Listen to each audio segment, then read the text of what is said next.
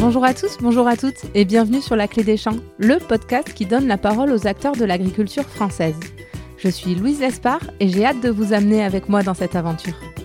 Dans ce podcast, je vous permets d'en apprendre bien plus sur notre monde agricole en partant à la rencontre de personnalités remarquables qui œuvrent à faire briller nos campagnes. Je vous emmène dans les coulisses de nos fermes pour découvrir le quotidien de ces acteurs de l'ombre pourtant indispensables à notre pays. Aujourd'hui, j'ai le plaisir de me rendre à Cestas, au sud de la Gironde, pour rencontrer Stéphane Viéban, directeur de Alliance Forêt Bois, la plus grande coopérative forestière de France. Le massif des Landes de Gascogne, constitué essentiellement de pins maritimes, est la plus grande forêt artificielle d'Europe. Tous ceux qui sont venus en Gironde ou dans les Landes auront été marqués par la présence de ces grands pins qui bordent les routes sur des kilomètres et des kilomètres. Ces arbres font partie de l'identité de la région et en font aussi sa richesse. La sylviculture et les sylviculteurs jouent donc un rôle clé puisqu'ils sont là pour développer, gérer et mettre en valeur la forêt. Stéphane nous raconte tout ce qu'il faut savoir sur le sujet. Qui est responsable de ces grands espaces? Comment les entretient-on Et comment est-il possible de gagner de l'argent? La forêt est par ailleurs en première ligne du réchauffement climatique. Elle peut à la fois en être une victime en étant ravagée par des tempêtes ou des incendies à répétition, mais elle est aussi une actrice de poids pour nous aider à faire face à tous ces changements. Stéphane nous éveille sur ces enjeux plus que jamais d'actualité. Bonne écoute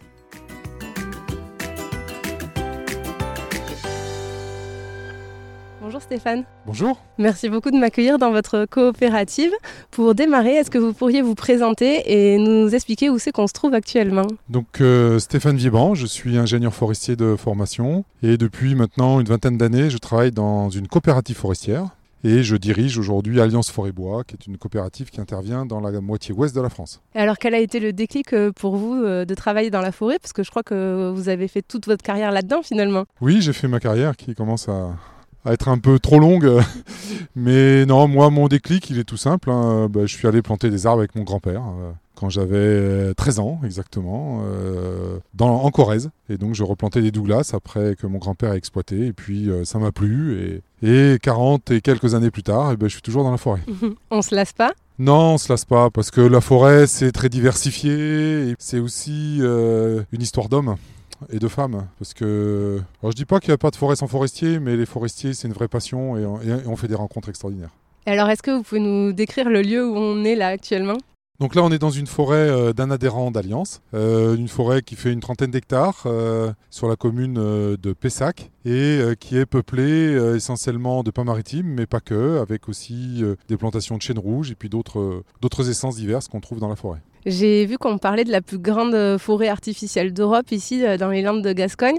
Euh, pourquoi artificielle et pourquoi c'est la plus grande? Alors pourquoi artificielle? Parce que si on se fait un petit retour en arrière en 1800, dans les années 1800, 1850, en fait, tout ce grand territoire hein, des Landes, hein, donc c'est un triangle qui est formé. Vous faites une pointe là du Médoc, euh, vous descendez la, Garonne euh, rive gauche et puis euh, jusqu'à la Dour. Donc c'est un grand triangle qui fait un million d'hectares et qui est en fait recouvert d'une couche de sable qui fait plus de quelques mètres à plusieurs mètres, et qui, euh, dans ces années-là, 1800, était une grande lande euh, où vivaient euh, quelques bergers, et c'était un peu le Far West de l'époque. Hein. Et puis, en 1850, un certain nombre d'ingénieurs se sont rendus compte que en faisant, en drainant, en faisant de l'hydraulique, on arrivait à rendre ce marais insalubre avec de la malaria, hein, c'est-à-dire le mm. paludisme, mais on pouvait en faire le valoriser d'un point de vue forestier. Ça, c'est le fait d'avoir fait des canaux, ils traçaient des canaux, c'est ça? Absolument alors des canaux, des fossés, donc il y avait tout un système puisque en fait c'est un plateau euh, avec très peu d'altitude, donc il fallait bien penser tout ça. Et donc à partir de 1850, il y a une valorisation euh, de ces territoires-là par la plantation euh, de pain maritime. Pain maritime qui est naissance autochtone, hein. elle n'a pas été introduite, elle était déjà présente. Il y a à peu près entre 100 et 200 000 hectares de mm. pain, mais plutôt le long des océans. Hein, et ensuite sur le, à l'intérieur, eh ben c'est pour ça que c'est une forêt artificielle puisque c'est une forêt qui a été plantée par l'homme à partir de 1850 et qui aujourd'hui est effectivement le plus grand massif forestier européen euh, artificiel.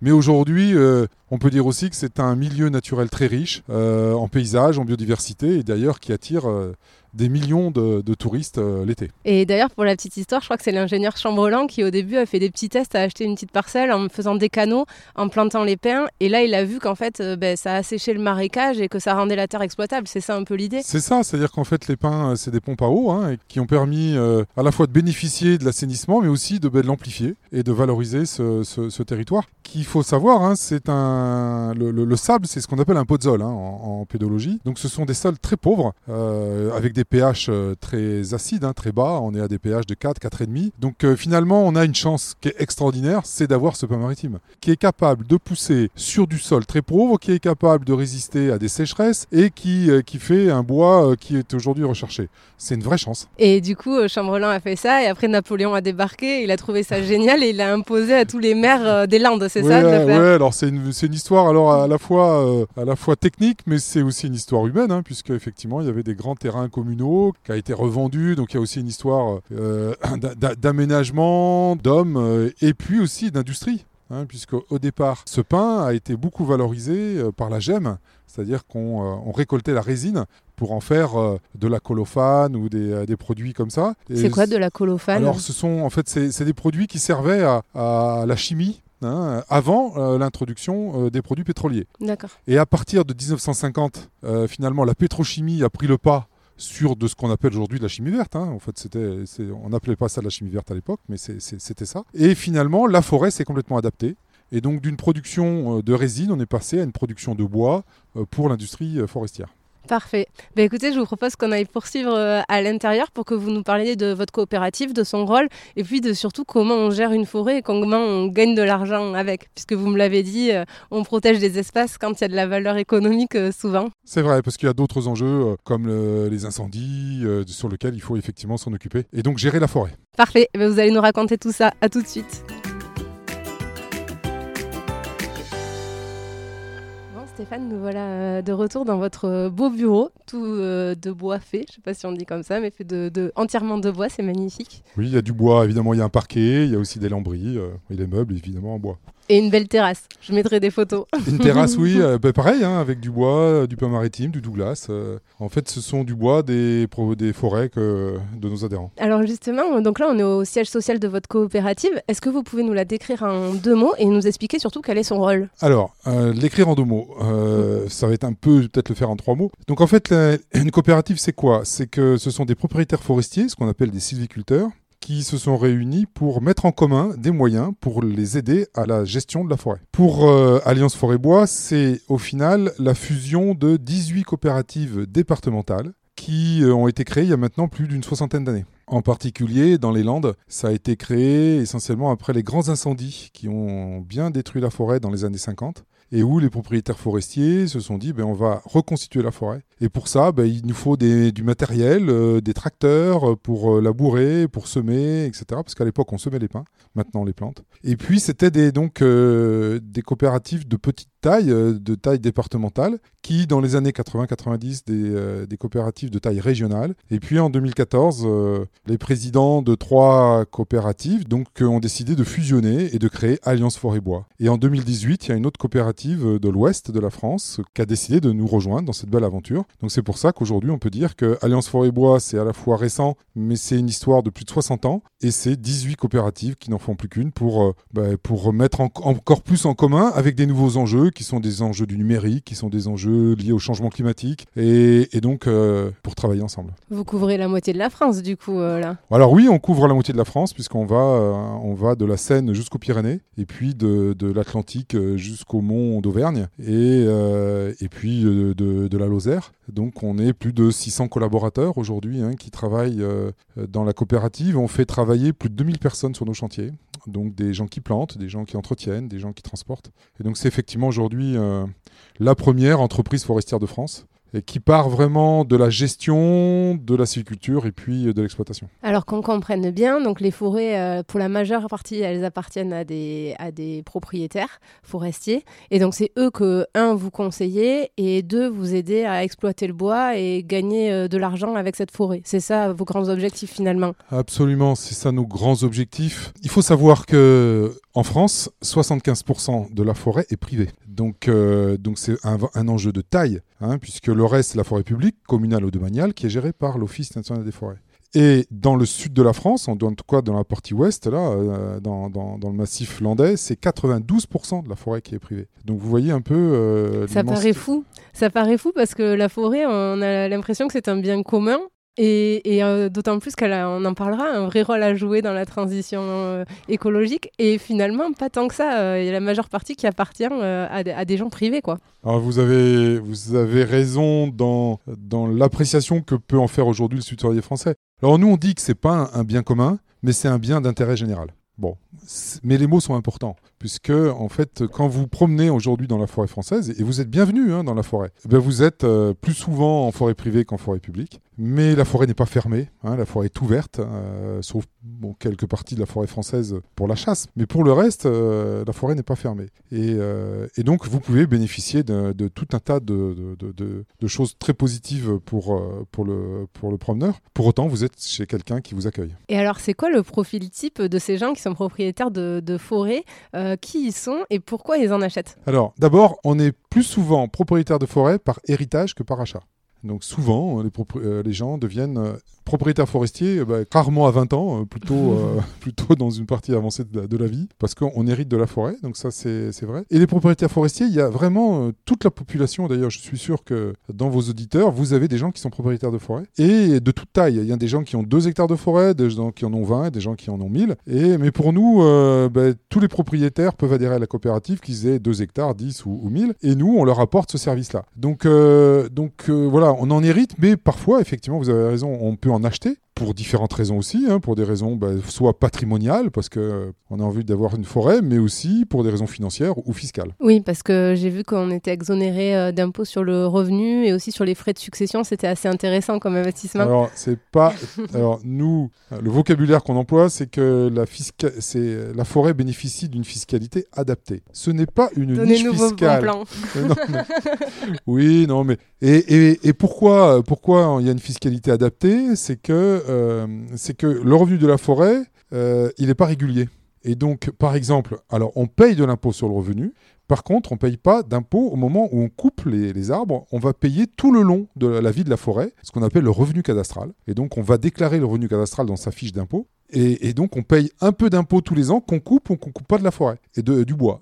par contre, quand on va avoir une, ressource importante, parce qu'on a, euh, attendu 20 ans, 30 ans pour avoir une ressource importante, à ce moment-là, elle, ce n'est pas imposé. Donc, euh, si je peux me permettre, Louise, on ne, c'est pas qu'on ne paye pas d'impôt sur le revenu, c'est qu'il est étalé. D'accord. Et sur, effectivement, sur la fiscalité euh, liée à la succession, il y a un avantage euh, significatif. Ok, très bien. Et alors, euh, ça va me permettre d'enchaîner sur la minute économie du podcast. comment on gagne sa vie avec une forêt et est-ce que ça peut être un investissement intéressant?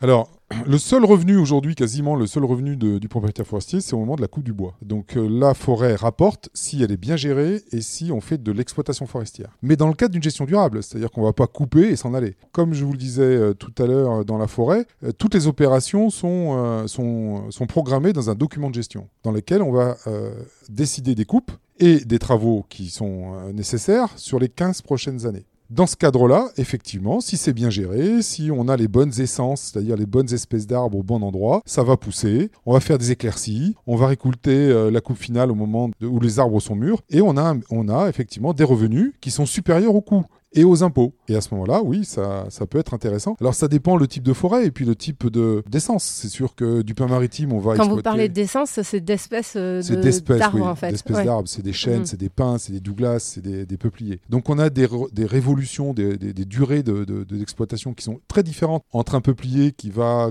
sur lequel on va couper au bout de 15 ans par rapport à un chêne où on va couper au bout de 150 ans. Donc c'est là où... Il faut avoir du temps quand même pour investir dans une forêt. non mais oui et non, parce qu'en fait, quand vous allez acheter une forêt, vous, vous, allez avoir des arbres de tous les âges. Vous allez avoir des vieux arbres que vous allez exploiter, puis vous allez avoir des jeunes sur lesquels vous allez gérer. En fait, une forêt, quand on est propriétaire de forêt, on la prend dans un état donné, et puis, on va, la, on, va on va la gérer pendant 5 ans, 10 ans, 20 ans, 30 ans. Et ensuite, on va la léguer, soit à ses enfants, soit à la vente, dans un état qui aura évolué. C'est-à-dire qu'on on récupère le travail de, du propriétaire précédent et on travaille pour le propriétaire suivant tout en récoltant les fruits de son travail. Et du coup, le bois qui est coupé, à quoi il sert, euh, notamment là dans le massif des Landes de Gascogne? Alors, dans le massif des Landes de Gascogne, il y a... ce qui est intéressant, c'est qu'il y a une industrie euh, qui valorise l'ensemble de, de la qualité des arbres. Donc, la qualité, c'est à la fois un diamètre, alors c'est lié à l'essence, bien évidemment, le diamètre et puis euh, la qualité, si c'est tordu, si c'est branchu, etc. Donc pour les qualités les plus, euh, je dirais, euh, les plus basses, on a l'industrie papetière hein, donc pour fabriquer de la pâte à papier ou pour faire des cartons. On a aujourd'hui en France, euh, pas loin d'ici, euh, la plus grosse papeterie française qui fabrique euh, du papier pour du carton. Et aujourd'hui, du carton, on utilise de plus en plus, hein, pour, en particulier avec le e-commerce ou des choses comme ça. Et puis pour les panneaux aussi, hein, les panneaux de particules que vous allez avoir, votre plan de travail sur votre cuisine, c'est du panneau de particules. Et puis sur la partie bois d'œuvre, donc pour faire du sciage, alors du sciage à palette, du sciage pour la construction, mais également des panneaux de déroulage pour faire des contreventements pour les, maisons. Et puis également, on fait du bois énergie, alors du bois de chauffage que vous mettez dans votre cheminée, mais aussi de plus en plus des granulés. Hein. Les granulés de bois se développent. Et donc les granulés sont faits avec de la sueur qui provient des scieries, qui est séchée. Et ensuite, euh, aujourd'hui aussi, on utilise euh, euh, ces, bois pour faire du bois énergie, pour chauffer les hôpitaux, pour faire de l'électricité. Donc on a vraiment un grand nombre d'utilisations qui valorisent bien le bois. Oui, il y a vraiment de, multiples usages. Et nous, les particuliers, on a vu le prix du bois bien augmenter. Pour avoir voulu faire une bibliothèque sur mesure, j'ai vu la différence. Euh, à quoi ça a été dû? D'une part, ça a été dû parce qu'il y a eu euh, cet été un petit, un petit bouleversement des marchés mondiaux. Hein. Ça a été dû surtout par une augmentation très forte des prix aux États-Unis qui a fait que qui qu'il y a des, des, flux de bois qui venaient en France parce qu'on importe du bois, on importe du siège en France et donc euh, bah, les, Suédois, les Scandinaves sont partis en, aux États-Unis, donc il y a eu un petit bouleversement, mais ça va s'atténuer. Il y a une augmentation du prix, mais qui était nécessaire. Alors sais pas qu'on va pleurer, mais l'économie du bois était quand même très tendue. Les scieries gagnaient pas d'argent, donc l'augmentation du prix du bois, si elle reste raisonnable, c'est aussi euh, quelque chose qui était, qui était indispensable pour euh, l'économie de la, de, de la forêt et de la filière bois en France. Est-ce que aussi il y a eu euh, une augmentation de la demande liée au Covid, au fait que les gens aient voulu restaurer, enfin réaménager leur intérieur, investir dans leurs intérieurs et que le, le bois est de plus en plus à la mode? Alors j'espère que c'est pas une mode. J'espère que c'est durable. Parce que non, mais les gens ont trouvé que effectivement, bah, comme ils étaient obligés de rester chez eux, c'était bien d'améliorer, d'agrandir aussi. Il y a beaucoup d'agrandissement de maisons. Si vous voulez agrandir, euh, si vous avez une maison en rez-de-chaussée, si vous voulez faire une partie, un petit étage, le fait de le faire en bois, c'est beaucoup plus facile parce que c'est plus léger, c'est plus facile, c'est plus, ça reste aussi euh, quelque chose de sec. Hein, vous n'avez pas mettre d'humidité, donc ça, ça s'est fait. Puis les gens ont aménagé des terrasses. Tout ça, effectivement, a, permis au bois et en particulier euh, dans les magasins de bricolage, ils ont été dévalisés. Et donc c'est bon, c'est une bonne nouvelle. J'en reviens à nos propriétaires euh, forestiers. Euh, donc, euh, vous nous l'avez dit, souvent c'est par héritage qu'ils récupèrent cette forêt. Vous, vous les conseillez. Qui, dans votre coopérative, s'occupe au quotidien de la forêt et prend des décisions? Alors, juste pour finir, au, final, les décisions, c'est toujours les propriétaires forestiers. Nous, les ingénieurs et les techniciens qui travaillent à Alliance, ils vont lui conseiller, ils vont lui expliquer ce que nous on pense être positif pour sa forêt, soit de planter, soit d'éclaircir, soit de faire des coupes, etc. Mais à la fin, c'est toujours le propriétaire qui décide, c'est toujours l'adhérent. Donc nous, on a 40 000 propriétaires hein, qui ont rejoint la coopérative, ce qui représente un, million d'hectares. Mais il y a toujours un propriétaire, c'est ça qui est euh, un sylviculteur. Et donc nous, nos forestiers, chez nous, bah, ils sont là pour les accompagner et, euh, et, pour leur proposer les meilleures solutions, à la fois techniques et économiques. Donc on peut leur acheter du bois d'un côté, donc on va, on va leur, entre guillemets, leur donner de l'argent par rapport au bois qu'on coupe, eh bien, quand on va réaliser les travaux, là, on fait des devis pour réaliser les travaux. Donc, c'est une relation euh, très complète. Et puis aussi, euh, une relation d'homme et de femme, euh, puisque on travaille dans la durée. Donc, nous, on travaille souvent avec les enfants des, adhérents. Enfin, il y, a une relation très forte entre nos techniciens et puis les, les, adhérents. Et alors, si on prend une parcelle donnée qui est vierge, qui vient d'avoir une coupe rase totale, est-ce que vous pouvez nous raconter sa vie au fil des années pendant les 50 ans qui, qui viennent? Absolument. Donc, bon, bon, on prend ça, on a une coupe euh, qui a été faite. Donc on va d'abord euh, regarder la, qualité du sol. Et euh, on va faire un trou à l'intérieur, hein, pédologique, on va regarder. On va regarder son, pH, on va regarder toute la, le climat et on va en déterminer ce qu'on appelle la station forestière. En fonction de cette analyse que nos techniciens sont formés pour ça, on va déterminer l'essence à planter. Donc bon, alors sur, le, sur le massif landais, ça va être dans 90% du cas, ça va être du pain maritime. Mm. Parce qu'encore une fois... nous nos pains. oui, et puis, et puis, il est adapté, surtout, encore une fois, c'est magique, il est adapté à, ce sol quand même compliqué. Hein. Et donc une fois qu'on a déterminé l'essence, bon, on va dire, ben, on va planter du maritime parce que c'est adapté. Et donc on va préparer le sol, hein. on va faire un travail du sol pour que euh, le plan, quand on va l'installer, puisse bien, bien euh, coloniser euh, le terrain. Euh, donc une fois qu'on a préparé le sol, on va le planter. Donc en fait, on a nos propres pépinières. Hein. On a une pépinière forélite. On produit 20 millions de plants. Donc à peu près euh, un tiers produit, euh, un, tiers des plants produits en France, c'est nous qui les faisons. Et pour faire ça, même en amont, on a des, ce qu'on appelle des vergers à graines. C'est-à-dire qu'on va produire nos graines euh, avec du matériel qui a été fourni par l'INRAE, donc qui est juste en face de nos bureaux, et qui va nous permettre de, proposer à nos adhérents le, meilleur matériel génétique qui va pousser, qui va être droit et qui va résister aussi à tout ce, qui peut arriver. Et donc une fois qu'on a ces graines, on va les semer dans, euh, les pépinières pour, pour produire des plants en godet. Et ensuite, on va les installer. Donc c'est des plants euh, au bout d'un an, hein, ça va très vite. Et donc on va les installer après la préparation du sol avec des gens qui plantent, hein, avec ce sont nos ouvriers qui vont planter. Et ensuite, euh, on va entretenir mécaniquement avec euh, ce qu'on appelle le rouleau hollandais, qui est, un, qui est un débroussailleur très particulier, qui a été inventé depuis très, très nombreuses années. Donc aujourd'hui, euh, bah, on n'utilise plus de produits chimiques, hein, c'est que mécanique. Et on, au bout de 3-4 ans, on va y revenir pour réentretenir. Et puis, Réentretenir, ça veut dire quoi? Enlever les arbres malades, enlever les fougères qui poussent Non, c'est effectivement enlever les ajoncs, les fougères, tout ce qui va un peu gêner la croissance de l'arbre. Donc ça, on va faire ça les 3-4 premières années. Hein. Et ensuite, le pain, il va se débrouiller tout seul pendant 10 à 12 ans. Et on va, parce qu'à l'origine, on va planter à peu près 1300-1400 plants à l'hectare. Et puis, on va planter à peu près 4 mètres entre les lignes et 2 mètres sur la ligne. Et ensuite, on va, euh, au bout de 10 à 12 ans, ben, les points auront poussé. C'est, ça, ça, a une croissance assez rapide. Et on va éclaircir. C'est-à-dire qu'on va enlever à peu près 25% des arbres. Ça, c'est la, la, première éclaircie à 12 ans. C'est quoi? C'est les plus petits euh, C'est les, plus petits, c'est les tordus, c'est ceux qui ont eu un petit accident. Euh, à ce moment-là, on va les enlever pour laisser les plus beaux.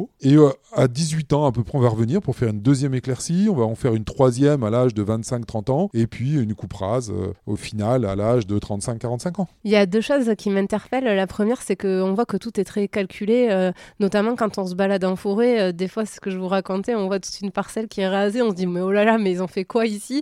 Mais en fait, on voit que tout est bien réfléchi pour que, que ça soit durable. Et la seconde chose, c'est que c'est une activité qui s'inscrit vraiment dans un temps hyper long, quoi. vous êtes vraiment sur du très long terme. Alors oui, ça c'est une notion, euh, nous raisonner à 10, 15 ans, c'est ce qu'on fait tous les jours, voire, euh, voire 40 ans. J'ai lu une interview où vous disiez 2050, euh, pour nous c'est demain. Oui, bah oui, vous voyez là, euh, on a fait un document de gestion, on parle de 2035. Euh, quand on plante euh, des arbres, c'est pour 2050, au plus, au plus même 2050, ce n'est que dans 30 ans. Hein. Pour un forestier, c'est mhm. demain. Et puis aussi, alors par rapport à ça, ça me fait aussi penser à, au changement climatique, hein, puisque en 2050, quel sera le climat? Et donc ce qu'on plante aujourd'hui, ils seront encore présents en 2050. Donc il faut réfléchir. Donc cette notion à la fois de temps, mais aussi cette notion aussi de gestion durable. C'est-à-dire que effectivement, c'est programmé, mais euh, c'est cette programmation, cette technicité qui nous permet de faire de la gestion durable. Et ensuite, ça m'amène à la question de l'auditeur. Euh, ces gens qui vous demandent qui gère la, faune dans les forêts. Est-ce que c'est vous aussi? Est-ce que c'est le propriétaire forestier qui s'en occupe? Alors, la faune, ça dépend de, de quelle faune on parle. si on parle de biodiversité générale, donc c'est, euh, ça fait partie de nos, euh, de nos soucis hein, de préserver la biodiversité. Donc on va y faire, on va y prêter de grandes attentions hein, par rapport aussi aux, les sites Natura 2000, etc. Alors la question de Jean, c'était peut-être plutôt sur la faune, le gibier. Mm. Donc le gibier, en fait, dans le sud de la France, c'est, ce sont des ACCA. Hein, donc c'est une L'ACCA, c'est des quoi C'est une association, association de chasseurs communale de chasse agréée. Donc qui euh, est en charge de gérer avec la fédération, les fédérations départementales, qui et ce qui est important dans le sud-ouest de la France c'est que ce sont surtout les, citoyens, les, gens qui habitent dans les communes qui chassent. Donc c'est pas euh, c'est pas des chasses qui sont euh, qui, des chasseurs qui viennent de très loin, etc. Et ça c'est pour nous c'est important que ce soit vraiment les gens du coin euh, qui chassent et qui et qui gèrent cette ce, gibier là. Alors on a un souci, c'est que depuis maintenant une dizaine d'années, vingtaine d'années, on a un très fort développement de ce qu'on appelle les ongulés, c'est-à-dire les cerfs, les chevreuils et les sangliers. Alors, le sanglier en forêt peut faire des dégâts. Bon, il fait surtout des dégâts en agriculture, ce qui est un vrai souci dans les Landes, par exemple. Mm. Par contre, nous ce, qui nous, ce qui nous embête le plus, c'est les cerfs et les chevreuils. Parce qu'en fait, ils vont venir abrouter. C'est-à-dire qu'ils vont, ils vont venir manger les pousses des jeunes pins. Et ça, on n'aime pas. Et puis les cerfs, même, euh, même quand les pins ils ont 10, 15 ans, eh bien, il vient euh, écorcer les arbres et il vient l'hiver manger, les, manger les, l'écorce des arbres. Donc là, ça fait des gros, des, gros dégâts. Donc on a un sujet là-dessus, c'est la gestion de, cette, euh, de la quantité de la faune, mmh. donc des, des, cerfs et des chevreuils, qui est gérée par des plans de chasse. C'est-à-dire que tous les ans, le préfet détermine le nombre de, cerfs, de chevreuils qui doivent être euh, éliminés. Mais là, aujourd'hui, on se rend compte que ce plan de chasse n'est pas suffisant, puisque il y a une explosion de la, de la population. Il n'y a jamais eu autant, depuis des décennies, d'animaux en forêt. Enfin, je pense que ceux qui aiment se promener en forêt, s'ils sont un peu attentifs, ben, vous allez voir des chevreuils euh, en quantité. Même c'est un danger sur les routes aujourd'hui. Hein. Donc, euh, donc il y a même de nombreux accidents à cause de ça. Donc en tout cas, oui, on a un sujet sur la gestion. Euh, en tout cas, pour la forêt, aujourd'hui, il y a trop d'animaux en forêt.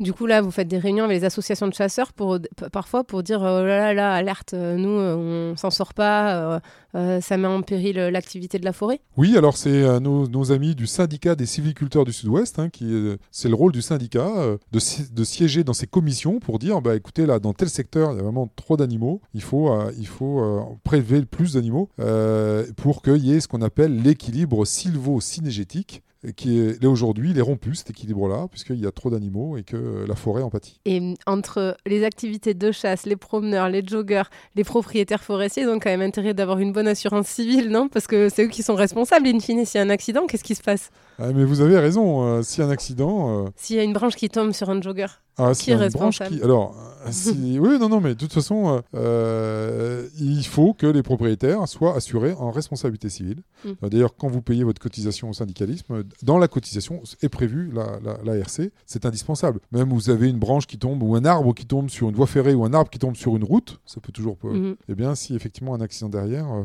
on peut chercher la responsabilité. Donc, alors, c'est pas très coûteux, ça reste raisonnable, mais il faut effectivement assurer. Et hum, on va passer à la dernière partie de l'interview, c'est les enjeux finalement auxquels est confrontée euh, la forêt, auxquels elle sera confrontée demain. Euh, on entend souvent des incendies en forêt. vous nous en avez parlé que ici dans les Landes, ça a été beaucoup dans les années 50, 60. Mais aujourd'hui, on l'entend beaucoup dans le sud-est, les forêts qui sont ravagées par les flammes. Et ici, même si on, a, on voit qu'on a des départs de feu, on, finalement pas tant que ça. À quoi c'est lié? Bah, C'est lié au fait que euh, après les grands incendies de, 1950, les sylviculteurs se sont dit euh, plus jamais ça. Quoi. Enfin, faut savoir, hein, il y a eu euh, entre 300 et 400 000 hectares de forêt. ici, à côté, à Cestas, il y a eu 80 morts. Hein, donc ça a marqué. Je pense qu'on a du mal à se rendre compte. Hein, je crois, les gens racontent qu'en 1949, à, à midi, il faisait quasiment nuit à Bordeaux tellement il y avait de fumée et de, choses. Donc ça a été un drame. Ça a été un drame pour, euh, pour les hommes et pour la forêt. Donc à ce moment-là, les civiculteurs se sont dit bah, il faut qu'on s'organise. Donc ont été créées ce qu'on appelle les associations de la DFCI. C'est des petits panneaux que vous voyez de, temps en temps devant les pistes. DFCI, ça veut dire défense de la forêt contre les incendies. Donc tous les propriétaires forestiers payent une taxe de quelques euros par hectare pour financer ben, l'entretien enfin d'abord la création et l'entretien des pistes, des pare-feux. Et... Des pare-feux, c'est en fait, on a quadrillé la forêt avec des grands chemins, euh, et j'imagine ça a deux vertus. Un, que les pompiers peuvent aller accéder facilement aux endroits où il y a des départs d'incendie, et deux, peut-être que ça ralentit l'évolution de l'incendie. Ça ralentit l'évolution de l'incendie, mais après, euh, oui, c'est cette notion-là. Euh, mais ceci étant un grand incendie, si ça, part, après ça, saute. Mais, mais c'est vrai, vous avez raison, ça, ça, ça arrête. Mais ça, il faut le gérer, il faut l'entretenir. Donc, euh, donc les propriétaires payent tous les ans pour. Euh, donc c'est, euh, il y a des associations communales qui sont réunies des associations départementales et ensuite il y a une association régionale de la DFCI qui permet de de, de, limiter ce risque. Alors vous avez raison, il y a des, des départs de feu, mais liés à ce quadrillage, l'existence des pompiers, bien évidemment, hein, qui sont équipés pour ça, et surtout les alertes qui sont très rapides, eh bien, eh bien la, plupart des feux dans les Landes sont arrêtés très rapidement, hein, ils font moins d'un hectare. Et pour ça aussi, c'est parce que la forêt a de, a de la valeur. Ça a une valeur patrimoniale, ça a une valeur aussi économique. Donc, donc il y a des moyens qui sont dégagés, et je le dis bien, par les propriétaires forestiers eux-mêmes, mais aussi par les collectivités. Hein. Les, les, pompiers sont, sont, payés par les, par les, les départements et l'État. Mais voilà, donc il y a une vraie organisation liée aussi à une valorisation économique. Dans, dans le sud-est de la France, alors c'est totalement différent. La forêt, elle est beaucoup moins bien gérée et euh, elle n'a pas la valeur économique de la forêt landaise, de la forêt landaise. Donc, euh, donc vous avez, comme cet été, un, incendie qui a fait dans le Var 7000 euh, hectares. C'est que personne n'a les moyens d'investir pour la protéger parce qu'il ne gagne pas d'argent avec, c'est ça finalement C'est un peu ça, oui. C'est-à-dire que si, si ça a de la valeur, eh bien on la protège, on mm. protège. Mais ça c'est vrai pour les maisons, c'est vrai pour le patrimoine bâti, c'est vrai pour, pour pour un tas de choses. Alors on est plutôt épargné par les incendies, mais on n'a pas vraiment été épargné par les tempêtes. Euh, en 1999, on a eu la tempête Martin. En 2009, on a eu Klaus. Euh, vous l'avez vécu de très près, tout ça, j'imagine. Mmh. déjà, comme tous les Landais et les Girondins, ça nous a tous marqués, mais j'imagine quand on travaille avec la forêt, ça l'est encore plus. Euh, comment vous, l'avez, vous les avez vécues, ces tempêtes? Comment on vit? Alors effectivement, Martin, c'est 99, ça, ça a pris une partie du Médoc, ensuite c'est remonté Charente, Limousin. Et en plus, c'était deux jours avant, il y avait aussi l'autre tempête, qui était la tempête, la tempête Lothar, hein, qui avait, elle, frappé le nord de la France. C'était extraordinaire qu'il y ait deux tempêtes comme ça, euh, séculaires, qui, euh, qui se sont passées euh, en deux jours. Et puis, la plus récente, effectivement, c'est 2009. C'est Klaus. qui a tout ravagé. Qui a ravagé 200 000 hectares, plutôt dans les Landes. Hein, plutôt dans les Landes. Ce qui a été extraordinaire, c'est le silence dans la forêt. c'était le 24 janvier. Hein, c'était euh, le silence dans la forêt dans les jours qu'on suivit quoi. C'est-à-dire mmh. qu'il n'y avait plus rien quoi. Enfin c'était un silence total. Et non seulement la forêt était silencieuse mais les forestiers étaient silencieux. Parce qu'en fait ça a été dramatique. Il y avait des gens qui, qui ont vu par terre en, une nuit euh, euh, tout, tout le travail de 30 ou 40 ans. Donc ça a été un drame évidemment pour la forêt mais un drame aussi forestier. Mais au bout d'un certain temps c'est là aussi la richesse, la richesse de, des forestiers landais, c'est que eh ben, ils se sont relevés, ils ont retroussé leurs manches et puis ils, se sont mis à, nettoyer et ensuite à reboiser. En, 2010, en 2019, donc 10 ans après la tempête, la totalité de la forêt a été reboisée. Il n'y a pas un hectare qui a manqué. Les 200 000 hectares, les 204 000 hectares exactement euh, qui avaient été détruits ont été replantés. Grâce au travail des forestiers landais, grâce à un soutien de l'État et de la région exemplaire. Hein, euh, tout, a été replanté. Et aujourd'hui, euh, euh, Louise, vous connaissez bien la forêt, ben, vous voyez que la forêt est reconstituée et elle pousse et elle est magnifique. Et d'ailleurs, ça y est, à côté de chez moi, il y a un parcours sportif qui avait été complètement ravagé, où du coup, maintenant, quand on courait, on voyait le début et la fin, c'était très déprimant. Et là, ça y est, les arbres ont repris de la hauteur, mais il a fallu attendre 10 ans quand même avant que bah, le milieu retrouve un peu de sa superbe. quoi. C'est vrai? C'est vrai, tout la forêt ne se reconstitue pas en un jour. Pour autant, euh, pour autant euh, ça a été fait. en plus, avec des plantations de pins qui poussent droit, qui poussent euh, plus rapidement précédemment. Donc non, on est, on est parti pour reconstituer cette forêt, mais il faudra la gérer différemment. Il faudra prendre en compte justement que on a des risques qui sont plus importants aujourd'hui. Donc il faudra aussi sur une partie de la forêt raccourcir un peu les rotations, la travailler différemment. Oui, c'est ma question d'après. On parle beaucoup de dérèglement climatique. Ce type de tempête, j'imagine qu'à l'avenir, peut-être que ça va, c'est des phénomènes qui vont se multiplier. La forêt risque d'être victime de tout ça. Elle est aussi acteur majeur de la transition écologique euh, par tous les bienfaits qu'on lui connaît. Euh, comment vous gérez tout ça, euh, vous, et comment vous vous préparez à tous ces enjeux? Effectivement, elle a un rôle majeur à jouer, en particulier dans sa, dans sa capacité à capter le, CO2. Louis, je ne vais pas vous rappeler la photosynthèse. Hein c'est bon. bon. je l'ai révisé avant de venir. Et pour ceux qui l'ont pas révisé, ils iront voir sur Internet. voilà.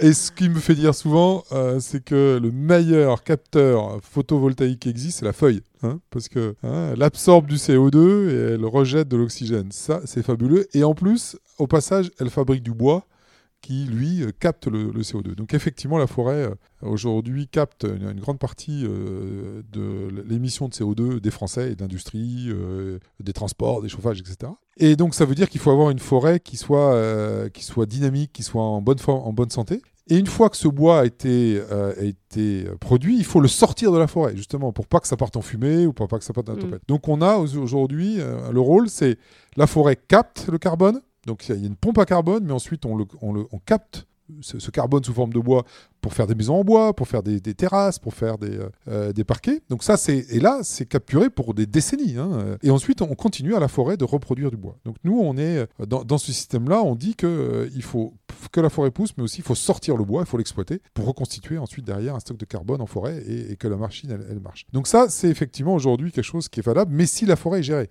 parce que si la forêt n'est pas gérée, ben ensuite les bois, ben, ils sont soit ils sont détruits et puis ils et, quand ils pourrissent, ben, à, ce moment-là, le carbone repart dans l'atmosphère. Et l'enjeu, euh, effectivement, c'est les tempêtes, mais bon, les tempêtes, euh, écoutez, on a eu 2000, on a eu 99, on a eu, de, on a eu 2009, on n'a pas eu 2019. Bon, déjà, c'est pas si mal. on touche du bois. On touche du bois et, en plus je le fais. Et en plus je le fais. Mais non, ce qui est vraiment pour nous l'enjeu, c'est le changement climatique dans toute la, dans toute sa, sa complexité Parce que le changement climatique, c'est non seulement les températures, mais c'est aussi le changement des de la pluviométrie. Euh, on nous dit qu'il va pleuvoir la même quantité d'eau, mais, mais répartie de façon différente. Donc c'est un peu ce qu'on vit hein, depuis, certaines, euh, depuis quelques années. Il y a des gros fours de... Des fois, il y a des canicules, et puis euh, après, on va être pendant deux mois sous l'eau. Enfin bon, c'est un peu compliqué à gérer. Et l'arbre, il faut qu'il se débrouille tout seul. Hein. On va pas l'arroser, on va pas... Donc, donc tout ça...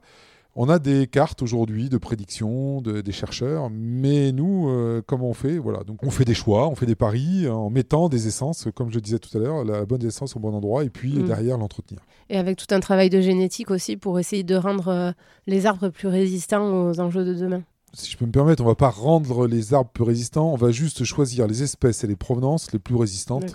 C'est-à-dire que ben, on va, par exemple, sur les chênes, on sait qu'il y a des chênes, euh, ce qu'on appelle, il y, a, les trois grands chênes en France, il y a le chêne pénoculé, le chêne Cécile et le chêne pubescent. Et on sait que le chêne pubescent, c'est le chêne le plus au sud, hein, lui va mieux résister aux sécheresses que les autres. Donc on va, par exemple, sur les chênes, plutôt favoriser les plantations de chênes pubescents que, de, que des chênes pénonculés. Sur, les, sur des essences comme le pin, on va plutôt, euh, voilà, choisir des, des, provenances. C'est plutôt des choix de provenance et des choix d'essence. Donc c'est un mix entre essence et provenance. Mm. Donc c'est assez technique et il faut qu'on travaille avec les chercheurs hein, pour que euh, on fasse ce qu'on appelle, alors en forêt, on appelle ça la migration assistée. C'est-à-dire que le changement climatique va tellement vite que la forêt ne pourra pas s'adapter toute seule. Alors euh, la forêt, elle s'est adaptée au moment des glaciations. Hein. Elle a disparu puis elle est revenue. Mais, ça a mis des milliers d'années. Nous, euh, parce que le climat a, évolué de façon assez lente.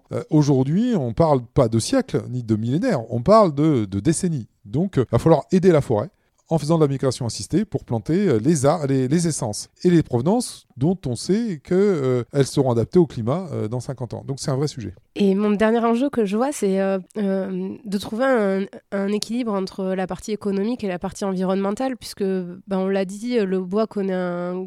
Je ne sais pas si on peut parler de regain d'intérêt, mais en tout cas, il y a une forte demande. J'imagine qu'il y a un vrai enjeu de ne pas aller détruire la forêt en essayant trop de l'exploiter et de vendre trop de bois d'un coup. Non? Comment on se prémunit de ça?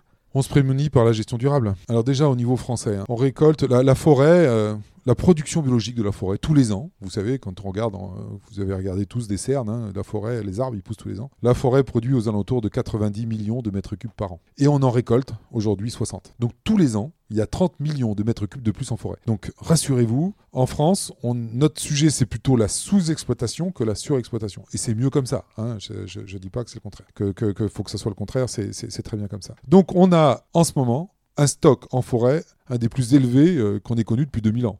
On a des milliards, des milliards de mètres cubes de bois en, forêt sur pied. Donc ça, c'est déjà un constat.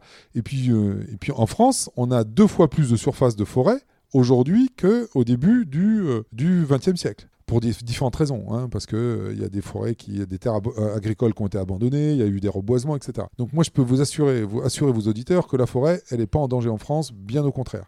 Pour autant, il faut, s'en occuper parce qu'il faut la gérer, comme je disais, et puis il faut sortir du bois, mais dans de bonnes conditions. Donc, donc c'est ça, le métier du forestier, c'est ça c'est de bien gérer et de faire en sorte que euh, on replante plus d'arbres qu'on en coupe, qu'on fasse quelque chose de, de, correct et, euh, et, tout en euh, assurant des revenus pour les propriétaires forestiers. C'est normal qu'un propriétaire ait des revenus de son bien et c'est tout à fait normal.